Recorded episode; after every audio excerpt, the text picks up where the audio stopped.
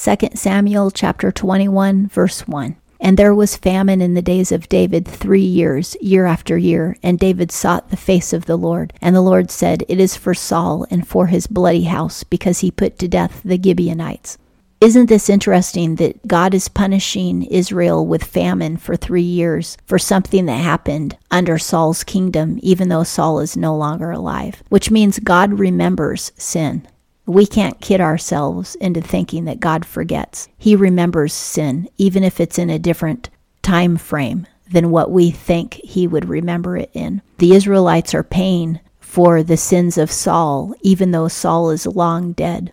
This is important to repent of things that you did 20 years ago, five years ago, two years ago. Repent. Just because you aren't doing that anymore doesn't mean that you've been forgiven. You have to repent and ask for forgiveness. A lot of times people confuse repentance with lack of opportunity. And in reality, all it is is lack of opportunity. Pretend you used to sleep around 20 years ago and you don't do it anymore but you're 65 now and nobody wants to sleep with you. That's why you don't do it anymore. It isn't because you repented. We really need to look at our past and be sorry about it and humble ourselves before the Lord and ask God to forgive us. We shouldn't think that just because we're old and slow and tired and blind that we're now innocent of everything that we did when we were more able bodied. We're not innocent until we're forgiven. So Israel hasn't been forgiven for Saul killing the Gibeonites yet. 2 And the king called the Gibeonites and said unto them, Now the Gibeonites were not of the children of Israel, but of the remnant of the Amorites. And the children of Israel had sworn unto them, and Saul sought to slay them in his zeal for the children of Israel and Judah. Which means the Gibeonites were pagans, but they had been promised to be protected by Israel, and yet Saul slew them anyway. Saul broke a promise, and that was why God was mad at Israel.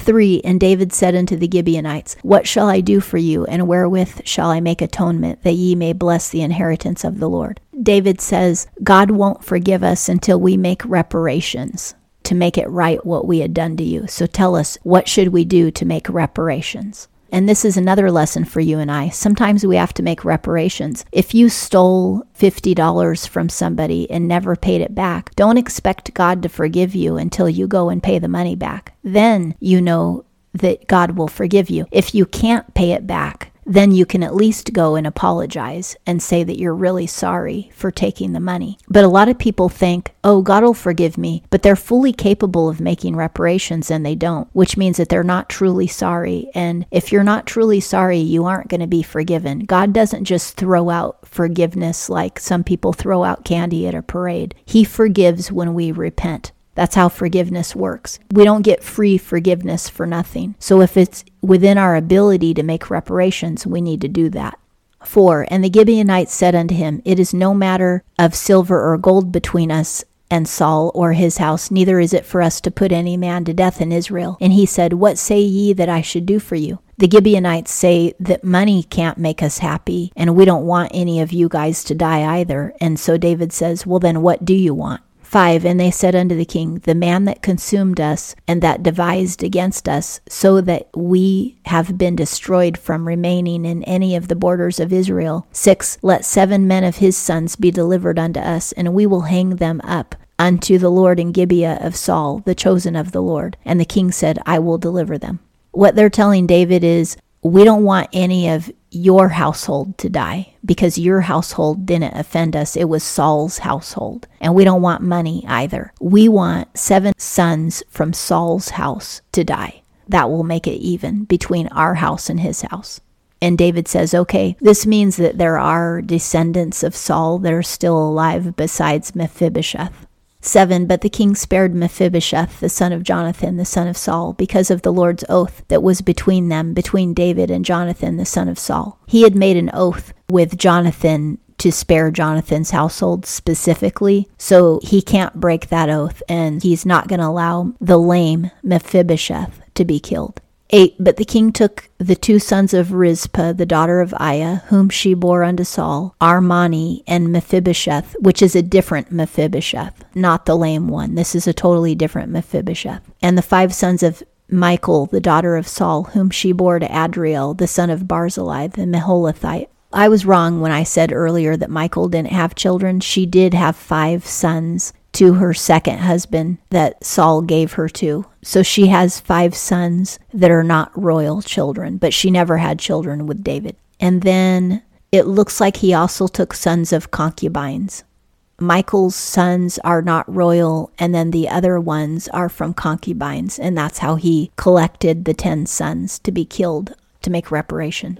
9 And he delivered them into the hands of the Gibeonites, and they hanged them in the mountain before the Lord. And they fell all seven together, and they were put to death in the days of harvest, in the first days at the beginning of barley harvest. 10 And Rizpah the daughter of Aiah took sackcloth and spread it for her upon the rock from the beginning of harvest until water was poured upon them from heaven. And she suffered neither the birds of the air to rest on them by day nor the beasts of the field by night. This is really sad for Rizpah because it isn't her fault at all that her sons have been killed. And in her mourning, she won't allow the animals to eat their bodies because they were denied a proper burial. They were hanged, their bodies were shamed, and then they were denied burial. But she won't let the animals eat the carcasses. So she's losing sleep day and night by waving these birds away, which is really sad because she's a mother in mourning and she isn't getting sleep either. 11 And it was told David that Rizpah, the daughter of Aiah, the concubine of Saul, what she had done. 12 And David went and took the bones of Saul and the bones of Jonathan his son from the men of Jabesh Gilead, who had stolen them from the broad place of Bethshan, where the Philistines had hanged them, in the day that the Philistines slew Saul in Gilboa. 13 And he brought up from thence the bones of Saul and the bones of Jonathan his son, and they gathered the bones of them that were hanged. David is going to help Rizpah out so that she doesn't have to keep being out there in the cold morning and trying to fight off all the wild birds, he decided to collect her son's bones along with Jonathan and Saul's bones that were defiled by the Philistines when Jonathan and Saul died. So now her sons will actually get buried with the late king and his firstborn son. So they'll have an honorable burial. 13 And he brought up from thence the bones of Saul and the bones of Jonathan his son, and they gathered the bones of them that were hanged. 14 And they buried the bones of Saul and Jonathan his son in the country of Benjamin in Zelah, in the sepulchre of Kish his father, and they performed all that the king commanded, and after that God was entreated for the land. Rizpah, this woman, had her sons buried honorably with the late king and Jonathan, and now God is satisfied that reparations have been made for the Gibeonites. 15 And the Philistines had war with Israel, and David went down and his servants with him and fought against the Philistines, and David waxed faint.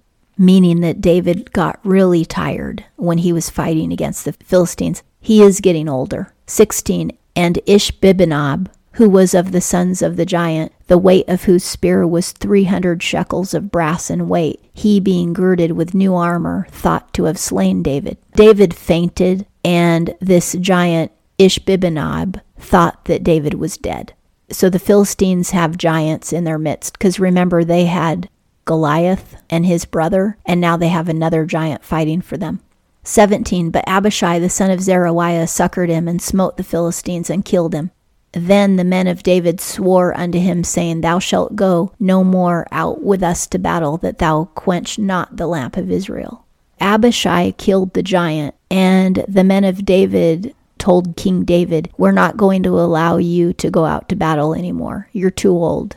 If you go out to battle, it weakens all of us. From now on, you're going to stay in the palace and we'll battle without you. 18 And it came to pass after this that there was again war with the Philistines at Gob. Then Sibbecai the Hushathite slew Saph, who was of the sons of the giant. Sibbecai is an Israelite. And he killed a giant during that other battle with the Philistines. 19. And there was again war with the Philistines at Gob. And Elhanan, the son of Jaare-oregim, the Bethlehemite, slew Goliath the Gittite, the staff of whose spear was like a weaver's beam there's another Goliath. This isn't the same Goliath that David slew. So this is another giant named Goliath. And one of David's men, Elhanan, killed him. So you can see David's warriors are pretty incredible. They're all killing giants. 20. And there was again war at Gath, where was a champion that had on every hand six fingers, and on every foot six toes, four and twenty in number. And he also was born to the giant. Sometimes giants have six fingers and six toes. I don't know why, but it has something to do with genetics. The same genetics that can make a person really big can also make a person have extra fingers and toes. So he had 24 fingers and toes. 21. And when he taunted Israel, Jonathan, the son of Shimea, David's brother, slew him. Jonathan, the nephew of David, killed this giant. 22. These four were born to the giant in Gath, and they fell by the hand of David and by the hand of his servants.